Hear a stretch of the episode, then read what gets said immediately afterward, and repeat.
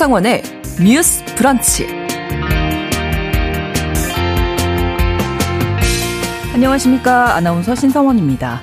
지난주 정부는 내년도 국가 주요 연구개발 R&D 예산을 발표했습니다. 내년도 예산은 21조 5천억 원으로 지난해보다 3조 4천억 원, 약 13.9%가 줄어들었고요.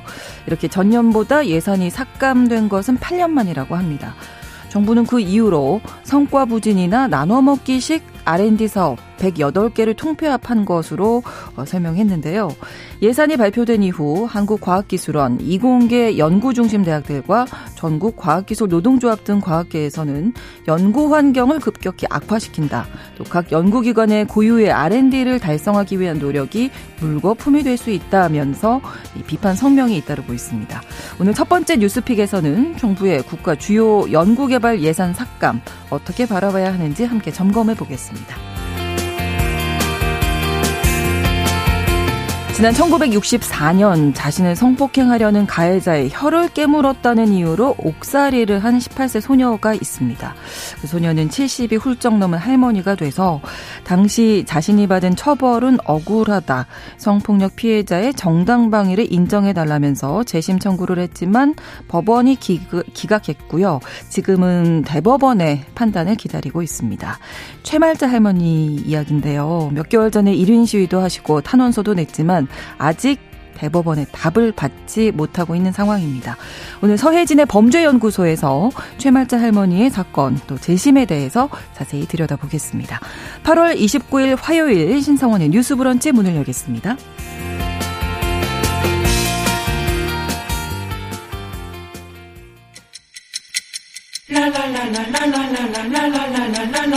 듣고 공감하고 진단합니다. 우리 사회를 바라보는 새로운 시선. 신성원의 뉴스 브런치 뉴스 pick.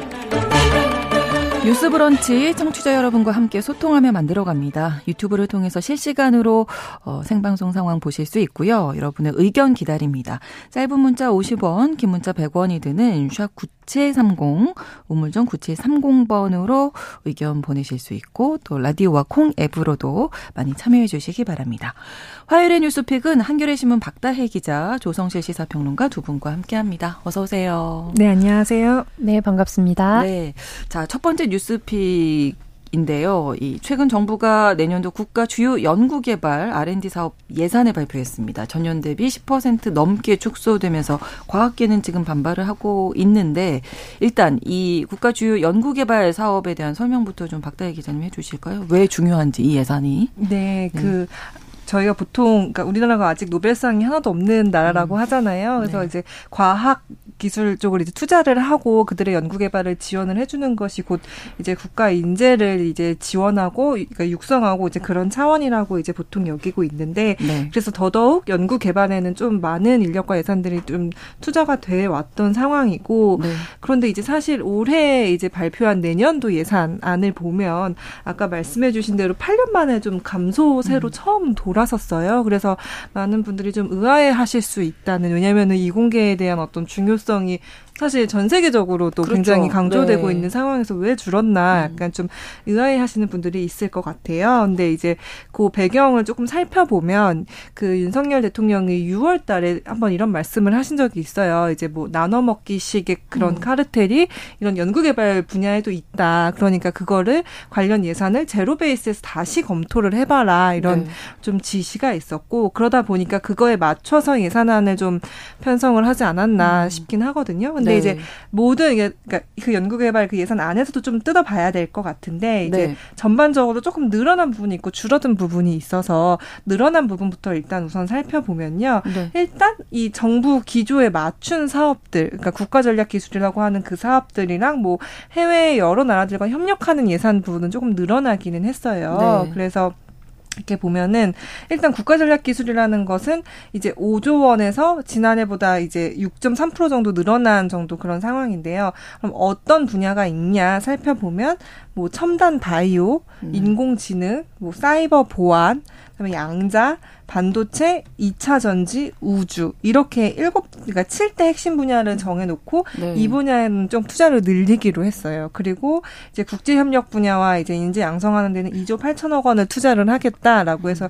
이 두 부분에서는 조금 늘어난 면을 보이고 있고 네. 이 밖에 사실은 어, 기초 연구 부분이나 음. 이런 쪽에서는 좀 줄어들었거든요. 이제 그거는 이제 평론가님이 네. 조금 더 자세하게 설명을 해주시겠지만, 네. 네네. 네. 설명해 주실까요? 예산이 줄어든 곳. 네, 네. 네.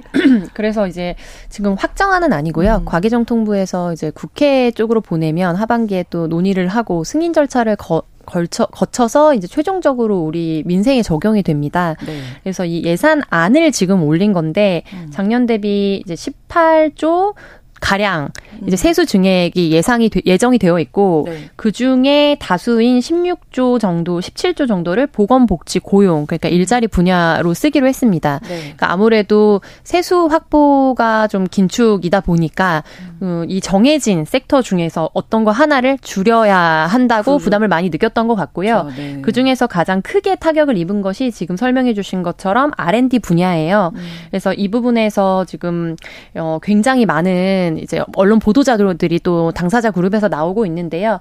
특별히 구조조정이 들어가고 좀 예산이 삭감된 분야는 기초 연구 예산과 네. 정부가 출연해서 이제 정부 지원을 받게 되는 직접적인 연구 기관 음. 이거를 출연연이라고 이제 줄여서 부릅니다. 그래서 네. 뭐 많은 분들께서 아시는 이름을 대면 알만한 그런 주요 기관들이 사실 여기에 포함하고요. 네. 연구원, 뭐 국과 관련된 음. 이렇게 이름을 달고 있는 원들이 있잖아요. 네. 그래서 그 중에 기초 연구 예산은 구체적으로 한 2조 5천억 정도, 정확히 는 2조 4천억 가량 정도를 삭감될 음. 예정으로 지금 많이 올라와 있고 네. 이제 출연연 예산도 2조 1천억 가량이 줄어들 것으로 예상이 되어 있습니다. 네. 아 전체 예산에서 각 2천억, 3천억이 줄어들 것으로 줄어들고. 예정되어 네. 있습니다. 네, 그래서 2천억, 3 3천억 정도면 굉장히 좀 큰 예산이고요. 그렇죠. 그리고 무엇보다 이 부분과 관련해서 좀 어, 우려를 가장 크게 하고 있는 거는 이제 기초과학 분야에 대한 중장기적 연구가 지속되어야만 음. 전반적으로 미래 일자리나 미래 산업에 대한 개발 그리고 음, 국가 그렇죠. 경쟁력을 확보할 수 있다는 큰 관점에서의 논의가 있고 네. 두 번째로는 인력이 확보돼야 예산이 있어도 성과를 볼 수가 있습니다. 네. 그런데 이제 앞선 여러 교육 의제에서도 우리가 계속 나왔던 건데 이공계 인재들이 너무나 이제 과부하 상태로 의대 쏠림 현상이 있다 보니까 음. 일반 좀 유명 대학교에서 기초과학을 연구하고 네. 종국에는 사실 의전원이라든지 이런 곳으로 이제 음. 유입되거나 혹은 네. 편입을 준비하는 학생들이 굉장히 많거든요.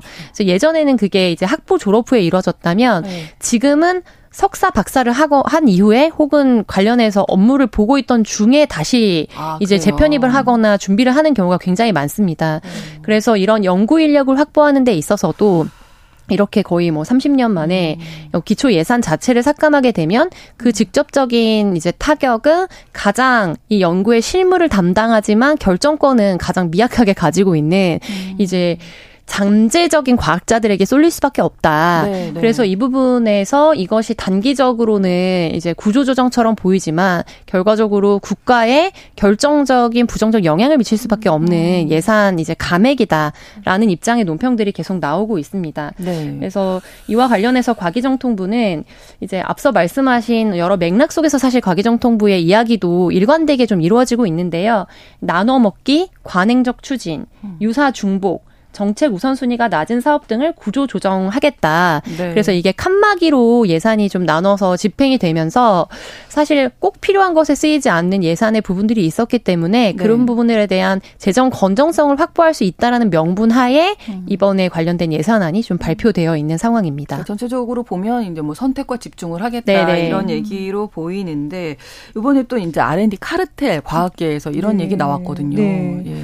그게 약간 아, 저는 그러니까 약간 이 연구 개 개발 분야도 이제 카르텔이란 말로 묶어버리는 거에 대한 우려가 조금 나오기는 해요. 아까 평론가님께서 잘 짚어주신 대로 사실 기초 연구를 등한시 한 채 뭐 갑자기 어디서 AI 성과가 나오고 그런 건 아니잖아요. 그리고 네. 실제로 우리가 한창 열광했던 뭐챗 GPT나 그 이전에 왜 알파고도 있었죠. 네. 그런 것도 사실 캐나다에서 그 기반이 되는 AI 관련 지원 예산들을 꾸준히 투자해 해줬기 때문에 나온 거지. 음. 그게 이런 기초나 기반 없이 어느 한 명의 천재가 갑자기 와서 딱 만들어내고 그럴 수 있는 그렇죠. 거는 아니기 때문에 예. 어떤 이 연구의 마중물이 되는 거를 국가가 계속 좀 지급해줘야 되는 거 아닌가라는 이제 생각이 드는데 네.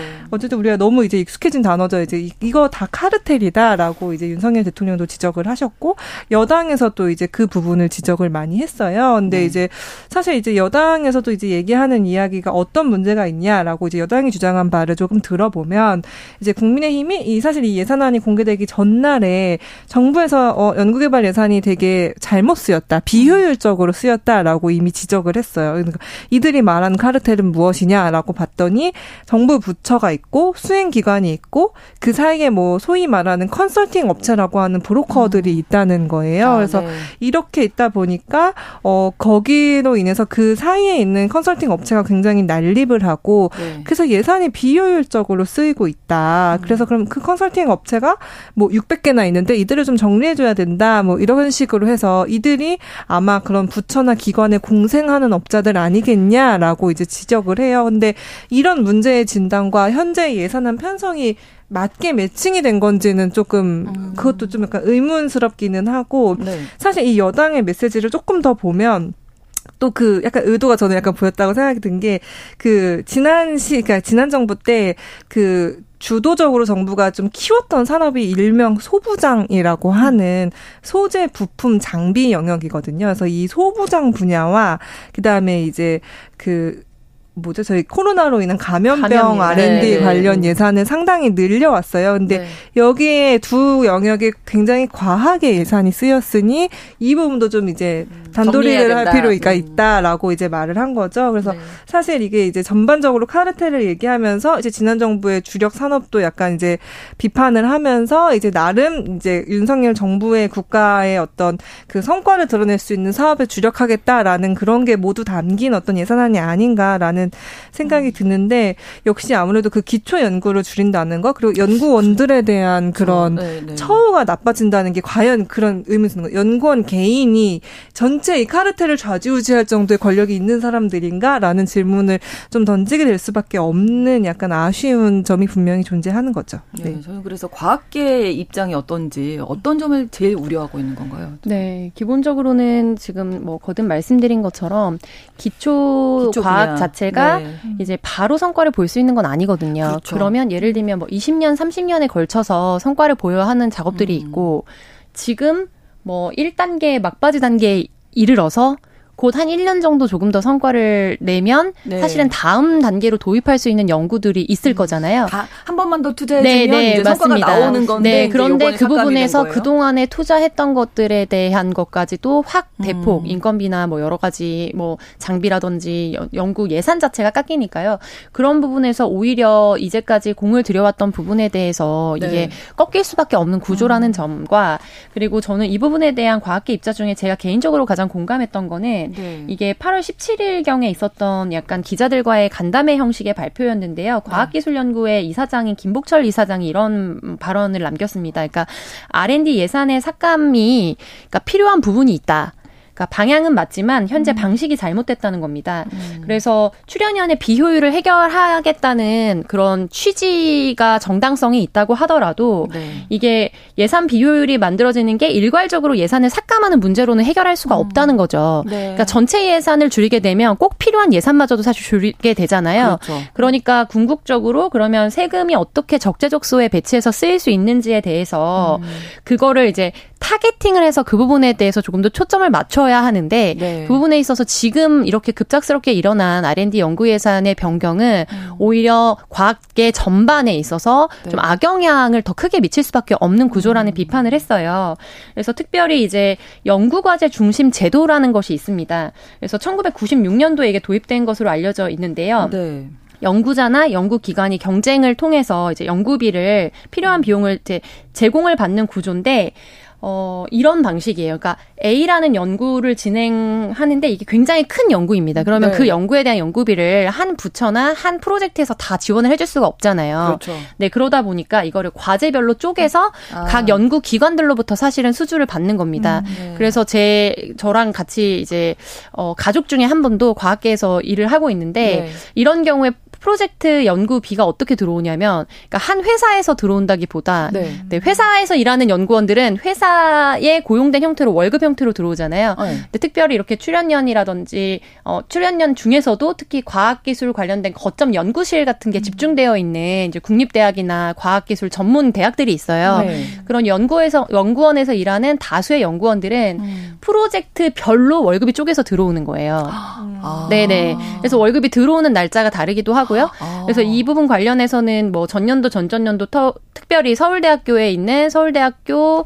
이제 의과대학에 있는 연구원들이 네. 국가 연구의 상당수의 부분을 하고 있는데 네. 사실은 네. 고용의 형태도 굉장히 불안정하고 네, 이 부분에 대한 지적들이 계속해서 있어 왔거든요. 아, 네. 근데 이런 부분과 관련해서 그러면 인건비의 섹션이 정해져 있는 겁니다. 음. 이 연구비를 한 A라는 파트에서 70%가 연구비 중에 음. 용역비, 음. 연구 용역비, 인건비로 잡혔다면 뭐 30%는 기기 뭐 이런 식으로 네. 그러면 사실은 이게 딱 떨어지진 않잖아요. 그렇죠. 그러니까 정말로 필요한 부분에 대해서 인건비 를 어 지급을 해서 사실 연구 인력을 늘려야 되는데 네. 인력은 필요한데 돈은 부족하고 음. 장비는 사실 이미 충분해서 이걸 가지고 좀 더 오래 쓸 수 있거나 충분한데도 불구하고 네. 장비와 관련된 이제 그 예산은 남아 있기 때문에 네, 중복해서 다른 써야죠. 명목을 만들어서 기기 같은 거를 계속 아. 사게 되는 그런 부분들이 있긴 있는 거예요. 음. 이런 부분에 대해서 타겟을 맞춰서 네, 네. 어떻게 할 것인지에 대한 조정이 필요한데 이 부분에 대해서 너무 급작스럽고 그러니까 음. 거칠게 사실은 예산 삭감이 음. 이루어졌다라는 부분이고요. 네. 그래서 저는 과학계 입장 사실 이분이 가장 좀 어, 직관적으로 이해하기 음. 쉽게 그리고 합리적인 좀 입장을 밝히셨다라고 생각이 들고 네. 제가 두 번째로 좀 우려하고 있는 부분은 행정적이고 그런 우리 국회의 승인을 받는 예산 절차에 대한 프로세스가 완전히 무시되는 형태로 사실 되고 있는 것이 아닌가에 대한 음. 우려예요. 그래서 국가에서 국정감사를 이제 하반기에 진행을 하는 것과 예결산 특위가 생겨서 사실 그 위원회에서 이거를 검토하는 거는 법적으로 일정이나 인력 과정에 대한 모든 것들이 명시되어 있기 때문에 예정이 되어 있습니다. 네. 언제까지 부처에서 기초안을 내고 그 예산안을 가지고 이제 검토를 하고 최종 확정을 어떻게 할 것인지에 대해서 그런데 앞서 이제 기자님께서 언급해 주셨던 대통령의 이제 발언과 음. 또 8월 21일에 국회에서 이제 국민의 국민의힘 여당 측의 과학기술위원회 위원들이 또 유사한 발언을 이어갔거든요. 네. 네. 근데 이 검토는 사실 상반기에 이미 수많은 전문가들이 붙어서 과기정통부 산하에서 검토와 검토를 거듭한 끝에 안이 좀 진행이 되고 있어 왔던 음. 것인데 중간 부분에 이제 뭐 여름 상간을 넘어서면서 음. 대통령의 지시 발언과 함께 이게 크게 변동이 일고 있다라는 보도 자료가 계속 나왔어요.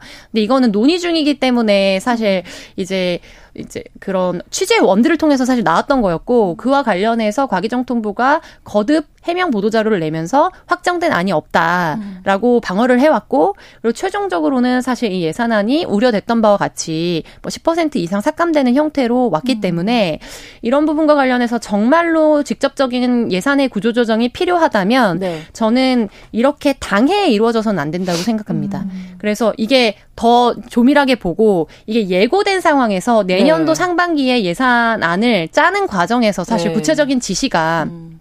연말에 있든 연초에 있어서 여기에 들어가서 전문위원들이나 아니면 이제 그 각각 국가에서 예산이나 정책을 설계할 때는 뭐 당사자 위원들도 들어가고 학계 음. 의원들도 들어가고 부처 의원들도 들어가고 하면서 종합적으로 시간에 걸쳐서 이거 안을 검토하거든요. 뭔가 예산 네. 가능하도록. 네, 그러면 그, 네. 그 핵심 기준이 이 위원회가 구성되기 전이나 초입부에 음. 사실은 제시가 돼서 네. 거기에 대한 치열한 논의 끝에 합의된 안을 가지고 예상된 방향대로 국회로 안이 와야 되는 겁니다. 그런데 지금 그런 방식이 이루어지지 않고 있고 그래서 과기 어 위원회 관련된 이제 의원들이 뭐 행정부처 쪽이나 아니면은 또 여러 방편을 통해서 해명과 그다음에 자료 요청을 요구하고 있지만 음. 이와 관련해서도 적극적으로 과기정통부를 비롯한 부처로부터 답변을 받지 못하고 있다면서 의원실별로도 굉장히 공격적인 성명을 좀 내고 있는 상황이거든요. 음. 네. 그래서 이런 과학계 입장 그리고 우리의 전체 구조를 봤을 때 음. 어, 이게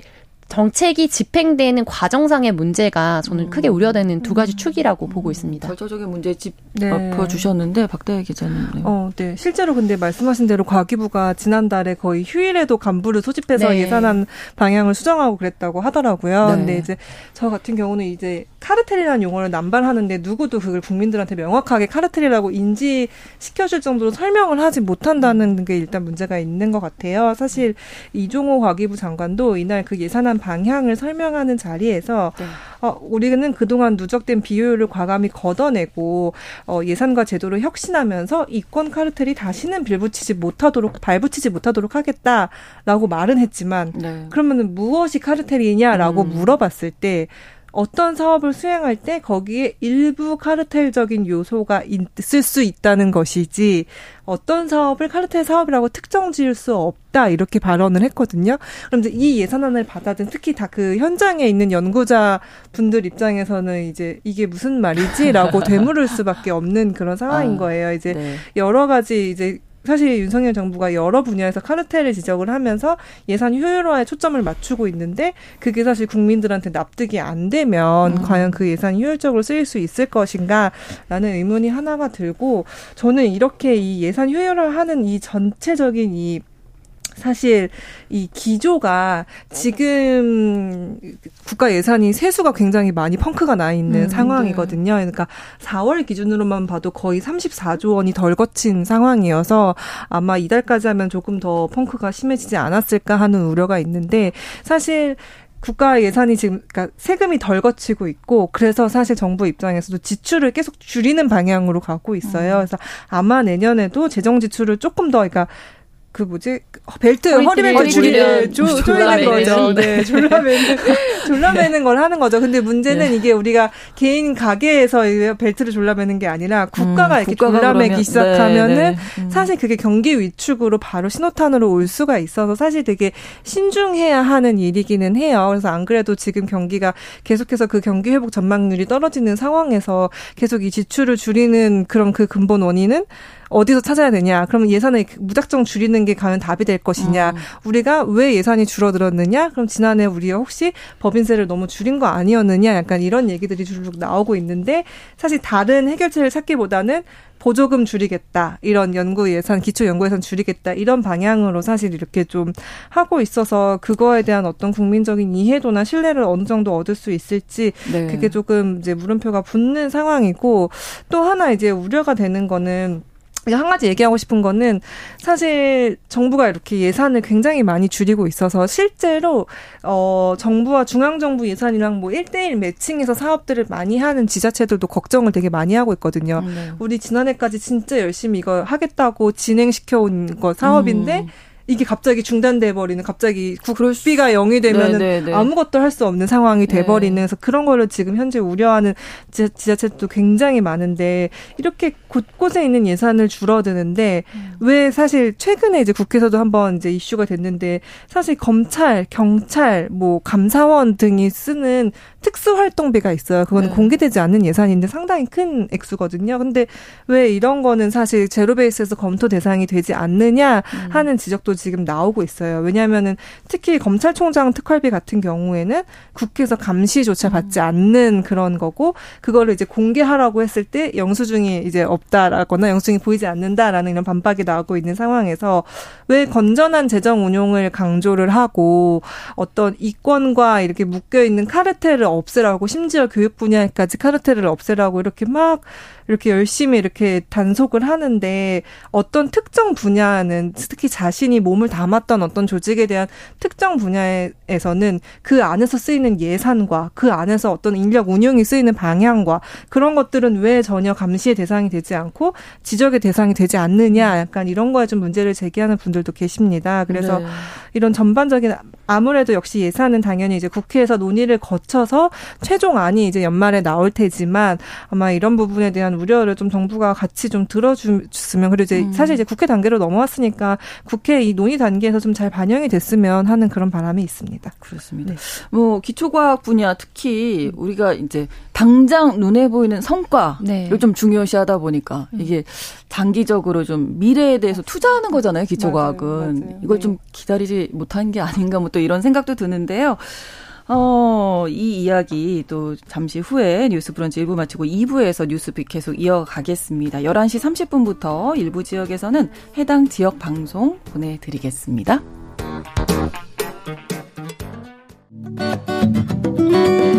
여러분은 지금 KBS 1라디오 신성원의 뉴스 브런치를 함께하고 계십니다. 내년 주요 R&D 예산이 많이 삭감이 돼서 이 이야기하고 있는데요. 조성실 평론가께서 예. 네, 과학기술정통부의 또 입장도 브리핑을 해드려야 예, 할것 예. 같아서 네. 이제 이와 관련해서 과학기술부의 입장은 이렇습니다. 그러니까 출연연 같은 경우에는 인건비를 출연금 및 외부 스타 과제를 통해서 또 확보하고 있고 네. 그래서 인건비는 올해 수준으로 유지될 전망이다. 그리고 인건비 확보를 위한 단기 연구 과제 등 외부 과제 수주 부담이 높아지지는 않을 것으로 예상된다 는 겁니다. 그리고 주요 사업비 일부가 감소한 것은 사실이지만 기관 간 협력을 통해서 지원받을 수 있는 통합 예산 천억 원을 반영했기 때문에 네. 이것이 통합 예산과 효율화 과정을 통해서 창의적 도전적 연구에 집중하는 환경을 조성할 수 있도록 지원하는 방향이 될 것이라는 입장을 밝혔어요. 네. 네, 그리고 좀 마지막으로 저는 이 모든 아젠다와 관련해서 좀 설명을 드리고 싶은 거는 사실이 바로 주장이나 당위가 되는 거는 아니거든요. 음. 그러니까 그 카르텔이라는 것과 관련해서요. 실제로 이게 예산을 따려면 paperwork이라고 불리우는 서면 작업이 효과적으로 이루어져야 네. 합니다. 네. 그래서 이게 이것을 용역을 해주는 이른바 브로커라고 정부에서 지칭한 업체들이 계속해서 더 많아지고 있는 추세는 사실이고요. 음. 그런데 다만 그것이 이 영, 어, 예산이 집행되는데 그리고 이게 하나의 카르텔화가 돼서 특정 연구실이나 특정 인물 들에게 이게 집중적으로 사실 몰리도록 비효율적으로 집행됐느냐 그렇기 때문에 이것이 바뀌어야 된다라는 주장으로 나오기 위해서는 보다 이거를 보충할 수 있는 음, 추가적인 작업과 자료들이 필요한 거죠. 네. 그래서 이런 부분에 대해서 명확한 문제들이 이제 명시적으로 드러났을 때 많은 국민들과 또 국회에서도 그렇다면 사실 이 재정은 효율성을 높일 수 있는 방향으로 재검토돼야 된다라는 합의에 좀 도달할 수도 있을 거라고 봐요. 네, 그래서 네. 이와 관련해서는 이제 이것이 다시 정치적 공방으로 이루어지지 않았으면 좋겠다. 그렇죠. 왜냐하면 이것이 네. 전년도에 너무 예산을 방만하게 썼다. 음. 아니다. 일방적으로 지금 어 지금 뭐 기자님께서 말씀하신 것처럼 다른 예산은 왜 안 깎냐 이런 방식으로 국회에서 논의가 붙을 것처럼 조짐이 보이고 있거든요. 음. 근데 이런 방식의 논의는 사실 국민들로 하여금 정치 혐오나 그렇죠. 그리고 또 어떤 피로감이 예, 너무, 피로감을 너무 높이는 네. 방향으로만 소모되지 그렇죠. 이것이 우리의 미래의 과학 음. 창의성을 높 이고 또 환경을 마련하는 데 있어서 그럼요. 유의미한 토론의 방향은 아닐 것이다. 음. 이 부분에 대해서 좀 국회와 행정부가 좀 유념해 줬으면 좋겠습니다. 네, 예산안이 뭐 지금 발표가 됐고 이대로 진행되는 건 아닌 거잖아요. 네, 그렇죠. 더 논의가 필요하니까 네, 네. 네. 예결특위에서 또 논의를 거칠 겁니다. 네, 생산적인 논의가 이루어지길 기대합니다. 자, 다음 뉴스픽 두 번째인데요. 어제 통계청 발표를 보니까 청년 3명 중 1명만이 결혼에 긍정적이었다고 하는데 음. 청년들의 의식 변화를 보여주는 조사라고 볼 수 있겠 죠. 긍정적으로 결혼을 생각하지 않는 이유 뭐라고 답했을까요? 어, 네. 어, 근데 제가 생각보다 이 의식 변화가 되게 급격하게 일어서 좀 놀랐거든요. 어제 네. 이 조사를 보고 그래서 저희가 청년이라고 하면 이제 만 19살에서 34살까지를 네, 말하고요. 34세. 그래서 그 의식을 조사한 결과 이제 결혼을 긍정적으로 생각하는 비중 뭐 할 수 있다 하겠다라는 네. 비중이 10년 전보다 20% 포인트 이상이 줄었어요. 그래서 음. 36% 정도. 그러니까 뭐 한 3명 중 1명꼴 정도 음. 되겠죠. 근데 이제 특히 여성분들은 조금 더 적어서 28% 정도밖에 안 되고요. 음. 그래서 네. 어, 상, 생각보다 훨씬 더 급격한 변화가 이루어졌다라는 음. 생각이 들고, 네. 이 응답자 중에 80%는 이미 어, 결혼하지 않아도 동거할 수 있다. 그래서 음. 비혼 동거에 긍정적인 영향을 얘기했고 그다음에 네. 40% 정도는 결혼을 하지 않고도 자녀를 출산할 수 있다라고 오. 이제 답변을 해서 네. 어 되게 많이 생각보다 이제 사실 우리 어르신들 음. 생각하는 것보다 더 많이 바뀌어 네. 빨, 음. 빨리 무슨 말도 안 되는 네, 소리가 이러실 텐데 깜짝 놀라실 것 네, 같은데 많이 놀라실 것 같아요. 그래서 그러니까 어쨌든 변했어요. 네. 뭐 결혼하지 않고 동거를 하고도 자녀 있을 수 있다 하니까 네. 결혼 자체에 대해서 지금 네, 네. 네좀 부정적인 거잖아요. 거죠. 네. 그래서 사실 그 이유를 살펴보면은 전반적으로는 결혼 자금 부족이 많은데 아. 이거는 남녀를 좀 그러니까 나눠서 볼 필요는 있을 것 같아요. 일단 아무래도 여전히 남성분들에게는 이 경제적 부담이 남성의 음. 몫이라고 생각하는 경우가 많아 보이더라고요. 네. 그래서 미혼 남성 같은 경우에는 40% 넘는 수가 결혼 자금 부족이 가장 음. 부담스러운 이유, 내가 결혼을 꺼리게 되는 이유였고 네. 미혼 여성분들은 보면 사실 결혼 자금 부족이 이쪽도 1위기는 한데 26.4% 정도거든요. 근데 요거가 비등하게 나온 이유가 사실 결혼 필요성을 못 느낀다가 음. 23.7%였어요. 그러니까 네. 요거를 이제 보면은 아무래도 남성에게는 조금 더 경제적 부담이 가중되는 음. 사회적인 문화, 네. 그다음에 여성에게는 사실 결혼이라는 게 나의 어떤 커리어 나 내 개인 생활의 음. 변화를 가져올 거기 때문에 네. 그거 때문에 내 이 일상을 바꾸고 싶지 않다는 마음, 그래서 굳이 필요성을 못 느낀다는 게 그래서 나타난 거 아닐까라는 생각이 좀 들기는 했거든요. 네. 그래서 요런 차이가 좀 있는 걸로 나타났습니다.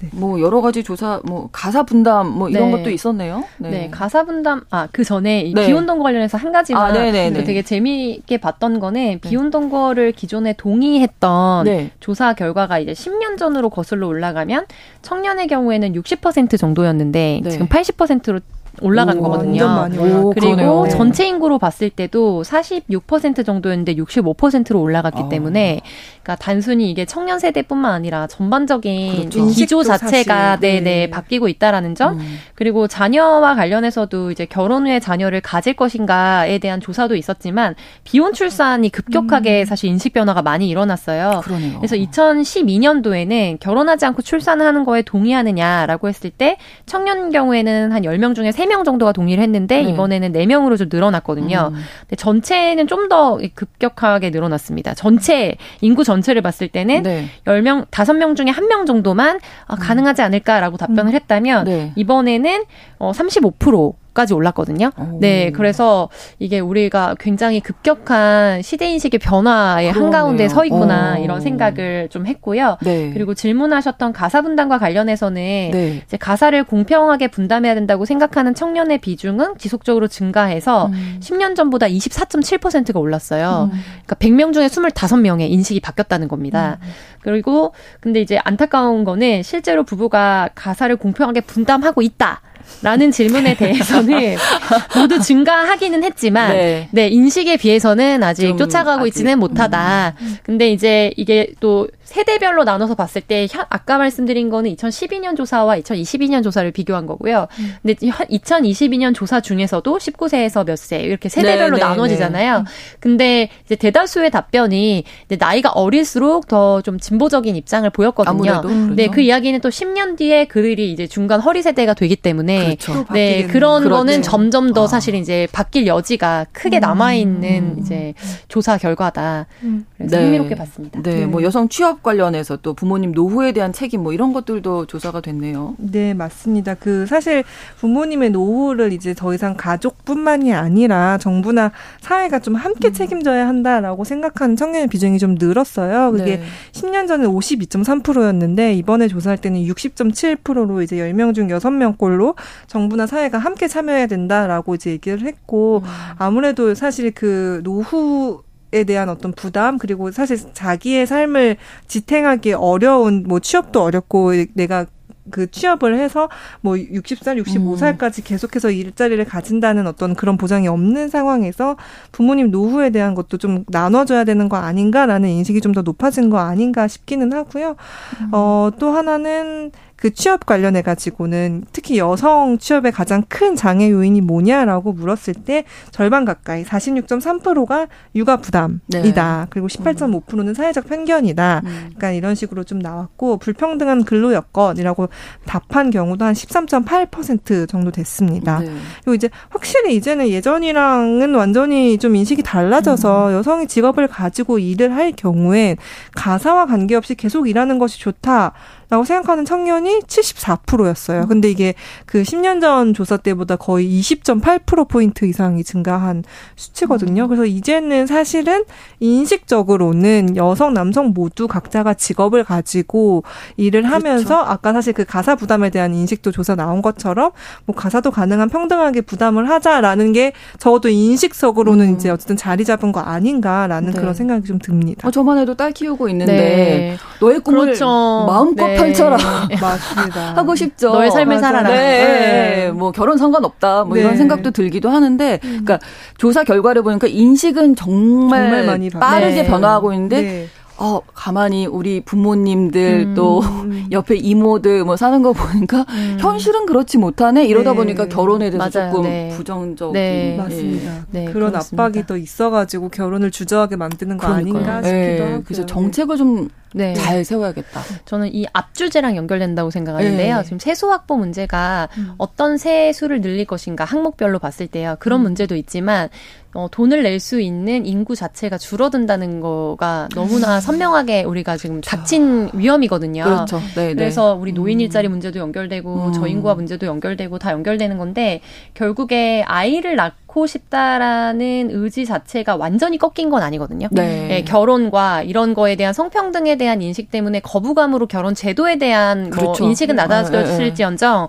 나는 결혼을 안 하더라도 아이는 낳을 거라고 결심하시는 그러니까요. 분들이 있기 네. 때문에 네. 이것과 이것에 상응하는 뭔가 그 생활 동반자 법이라든지 음. 네. 그리고 기타 이것과 관련해서 세수를 사실은 자연스럽게 확보해 줄 수 있는 출산을 음. 어떻게 보면 결과로서 나타나게 해줄 수 있는 제도적인 음. 개편이 좀 시급한 상황이라고 볼 수 있겠습니다. 네. 저 마지막으로 한 마디만 덧붙이면 네. 그 방금 생활동반자법을 얘기를 해주셨는데 얼마 전에 그 한동훈 법무부 장관과 음. 경향신문이 약간 설전을 벌인 일이 있었어요. 그게 이제 생활동반자법을 얘기를 하는데 이제 네. 한동훈 법무부 장관은 이거는 동성혼을 법제화하는 거나 마찬가지인 일이고 그러기에는 우리 국민적 합의가 필요한 일이다라고 했는데 사실 생활동반자법이 생기는 경우는 동성혼에 대한 문제가 아니라 그거는 우리가 이렇게 굳이 결혼 관계가 아니더라도 네. 서로 가장 가까운 관계끼리 이 사람의 어떤 병원에 갈 때나 네, 네 혹은 네, 이제 나, 나중에 그렇죠. 이제 죽음을 맞이했을 때 같이 장례를 해줄 수 있는 뭐 자격이라던가 맞습니다. 네, 네. 그래서 여기 지금 이제 인식 결과 보면은 그냥 이성의 관계더라도 그냥 동거할 수 있는 거거든요. 그러니까 이미 사실 인식이 엄청 많이 바뀌어 있는데 그렇죠. 이거를 음. 동성혼 법제화라고 가둬서 사실 생각을 하는 거는 너무 오히려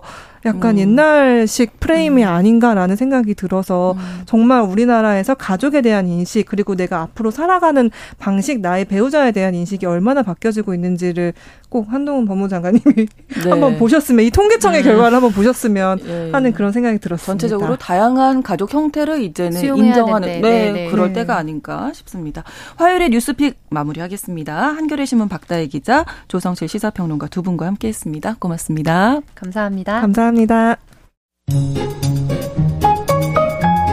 신성원의 뉴스 브런치는 여러분과 함께합니다. 짧은 문자 50원, 긴 문자 100원이들은 9730. 무료인 콩앱과 일라디오 유튜브를 통해 참여해주세요.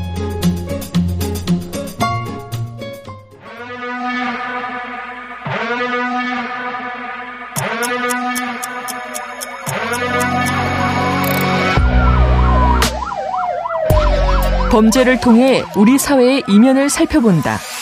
뉴스 브런치 서혜진의 범죄 연구소.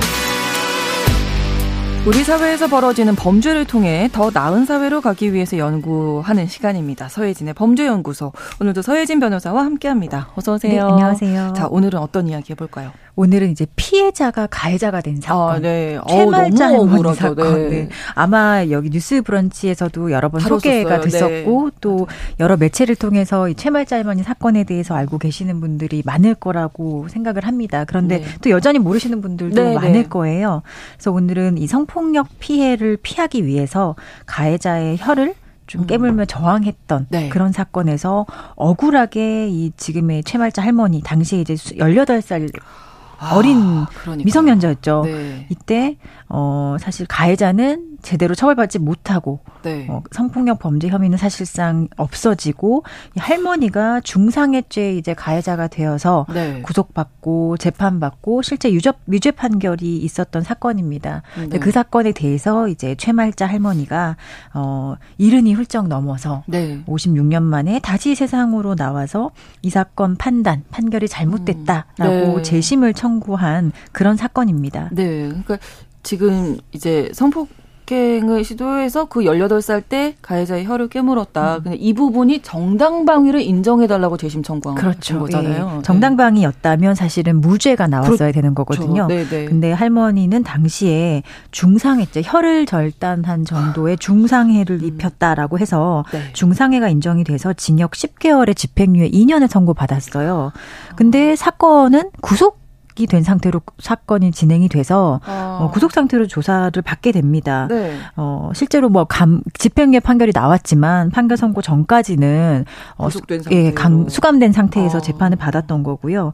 가해자 같은 경우는 뭐 특수 협박 주거침입 죄로만 재판을 받고 징역 6개월에 집행유예 2년 선고가 나왔는데 강간 미수 아니에요? 강간 미수는 강간 미수? 사실 기소조차 되지 않았었어요. 아, 그래요? 예, 원래는 강간 미수죄로 경찰은 그때 당시에 판단을 하고 아. 강간 미수 혐의가 있다라고 생각 판단을 해서 겸, 검찰에 사건을 넘겼는데 네.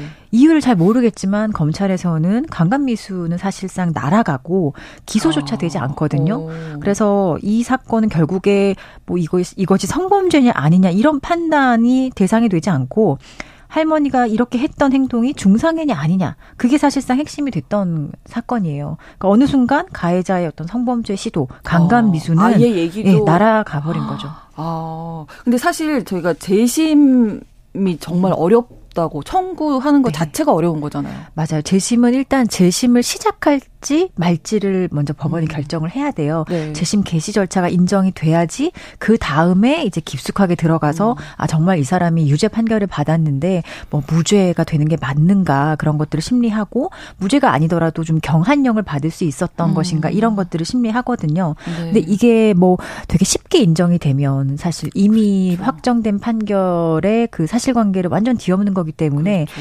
최대한 법정 안정성 측면에서 재심 요건은 사실 까다로운 게 어. 맞아요. 그러니까 확정 판결 이후에 네. 어, 완전히 새로운 증거가 발견이 됐었어야 아. 해요. 그러니까 증거의 뭐 신규성, 명백성. 누가 봐도 네. 이걸 뒤집을 만한 네네. 증거다. 그때는 몰랐지만 아. 어 이제 이런 게 발견됐기 때문에 아. 이건 다시 한번 판단 받아봐야 될 거 아니야라고 생각할 정도가 있어야 되는데 음. 지금 할머니가 이제 재심 청구를 했던 게 음, 20 20년도인가요? 21년도 20년도 정도인데 네. 이때는 이제 재심을 좀 시작해 달라라고 네. 부산지방법원에 그 재심에 대한 그 청구를 진행을 한 건데요. 네. 부산지방법원이 일단은 기각 결정을 했습니다. 아, 이거는 음. 재심 사유가 해당이 없는 것 같다라고 음. 기각 결정을 하고 네. 어, 기각 결정에 대해서 항고를 해서 서울 어, 부산 고등법원도 마찬가지로 또 항고를 기각을 했어요. 어. 마지막으로 한 번 더 남아 있는 절차가 대법원에 그 기각 결정에 대해서 이제 아. 재항고를 해보 보는 그 절차를 이제 할머니가 지금 기다리고 20, 예, 계시는 거군요. 21년도 9월에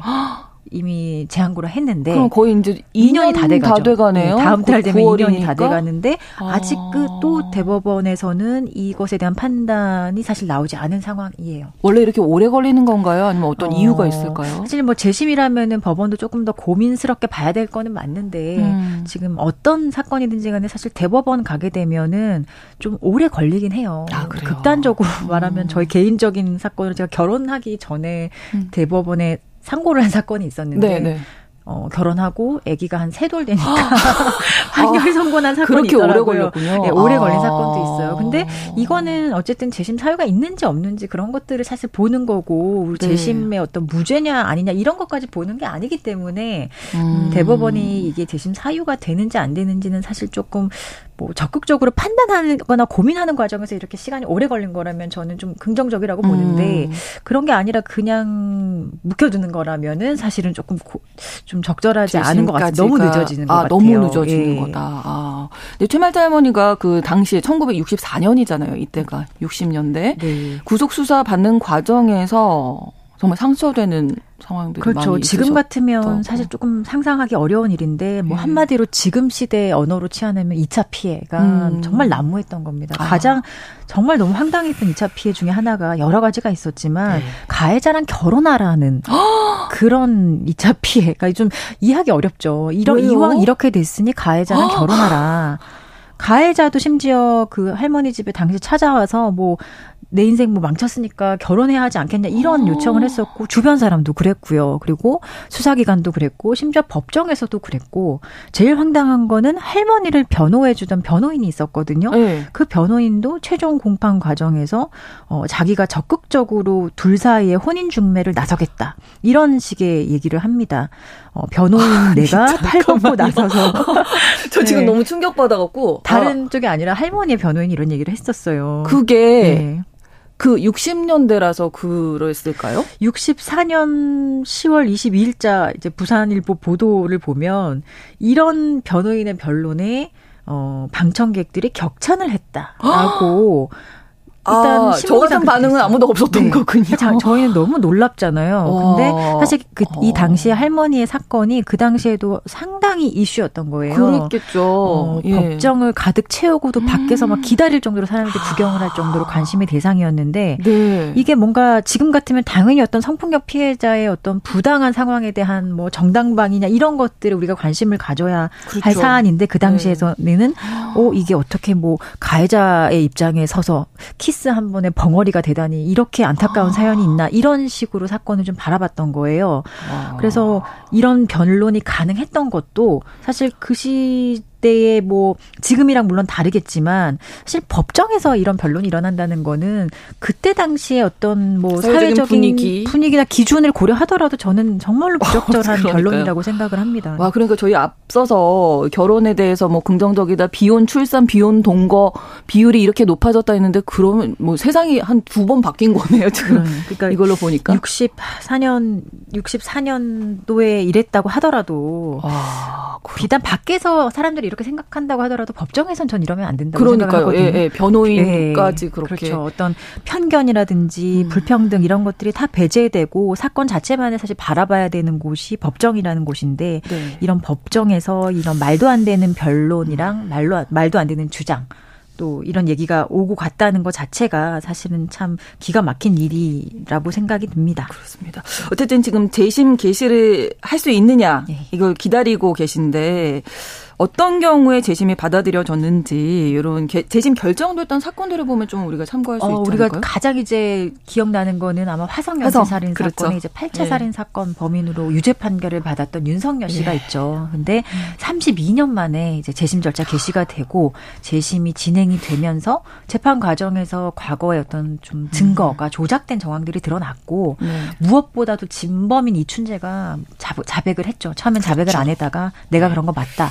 라고 해서 음. 이제 윤석열 씨에게 최종적으로 무죄가 음. 선고됐고 네. 이런 것들이 일반적인 재심의 어떤 그 절차나 심리 과정인데 사실은 되게 어렵습니다. 정말로 그렇군요. 어려워요. 예, 어려운 네. 사건 중에 하나고 네. 만약에 진범인 이춘재가 없었다면 이 사건도 여전히 어려웠을 수 있어요. 예. 네.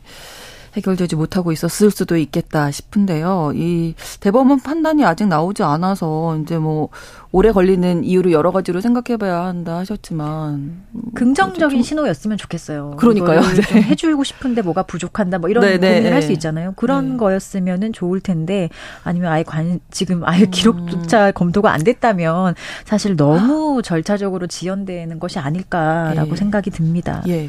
자 그러면 이게 이제 59년 전의 일이고 어머 재판 상황에서 이렇게 이런 일이 너무 충격적이게 말씀드렸지만 만약에 지금 2023 2013년도에 이런 일이 발생했다. 그럼 어떻게 처리가 될까요? 지금은 이런 사건 정말 똑같고 유사하다고 볼 만한 사건에서 네. 아예 이런 그 예를 들어 최말자 할머니가 누군가의 혀를 물었다. 네, 네. 이런 사건에서 할머니가 최소한 뭐 중상이나 상해죄로 처벌되는 케이스가 그렇게 많지는 않은 것 같아요.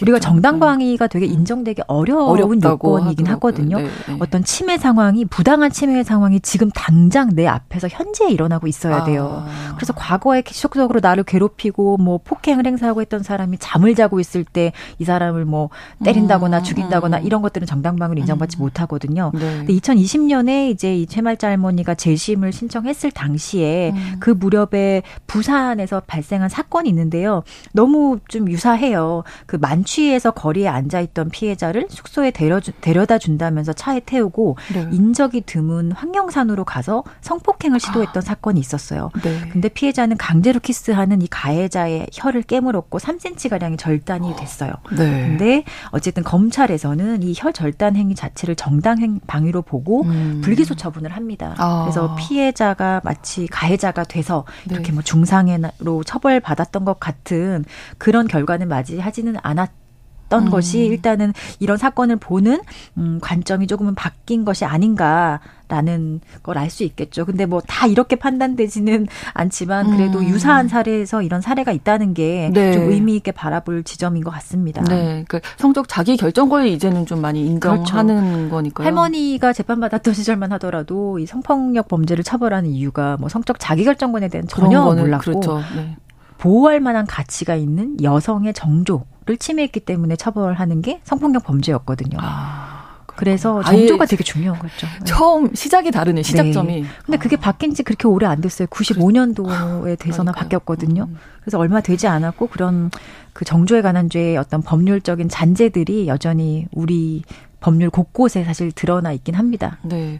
우리는 이렇게 법적 판단으로 이야기지만 한 사람으로 보면 음. 최말자 할머니 18세 소녀이셨다가 네. 77의 할머님 되셨는데 그렇죠. 그 할머니, 오랜 시간 동안 얼마나 힘드셨겠어요. 할머니 마, 하, 말씀하시는 것 중에 가장 안타까운 게 어, 한 사람의 인생을 완전히 바꿔놓은 판결이었다. 그러니까요. 국가에 네. 의한 폭력이고 네. 그리고 뭐 재심을 사실 기각하는 이유가 그 당시 어떤 뭐 한마디로 지금의 사회적 기준과 잣대를 그때 들이대면 안 된다 이런 거거든요. 음. 근데 할머니는 그때도 틀렸고 지금도 네. 틀린 거다 이렇게 네. 얘기를 하시는 게 되게 의미가 있는 것 같아요.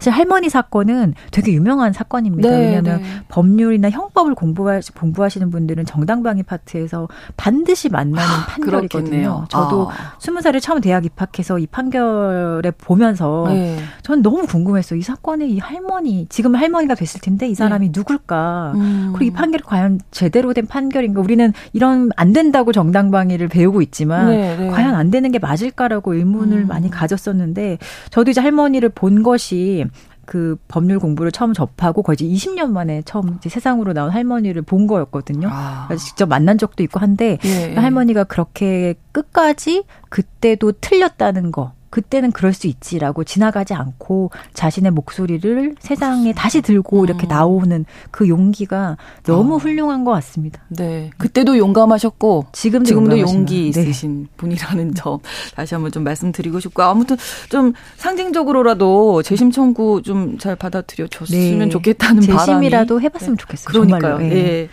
그렇습니다. 오늘 서혜진의 범죄연구소 서혜진 변호사와 함께 이야기 나눴습니다. 오늘도 고맙습니다. 감사합니다. 신성원의 뉴스 브런치 8월 29일 화요일 순서 마치겠습니다. 저는 내일 11시 5분에 다시 오겠습니다. 고맙습니다.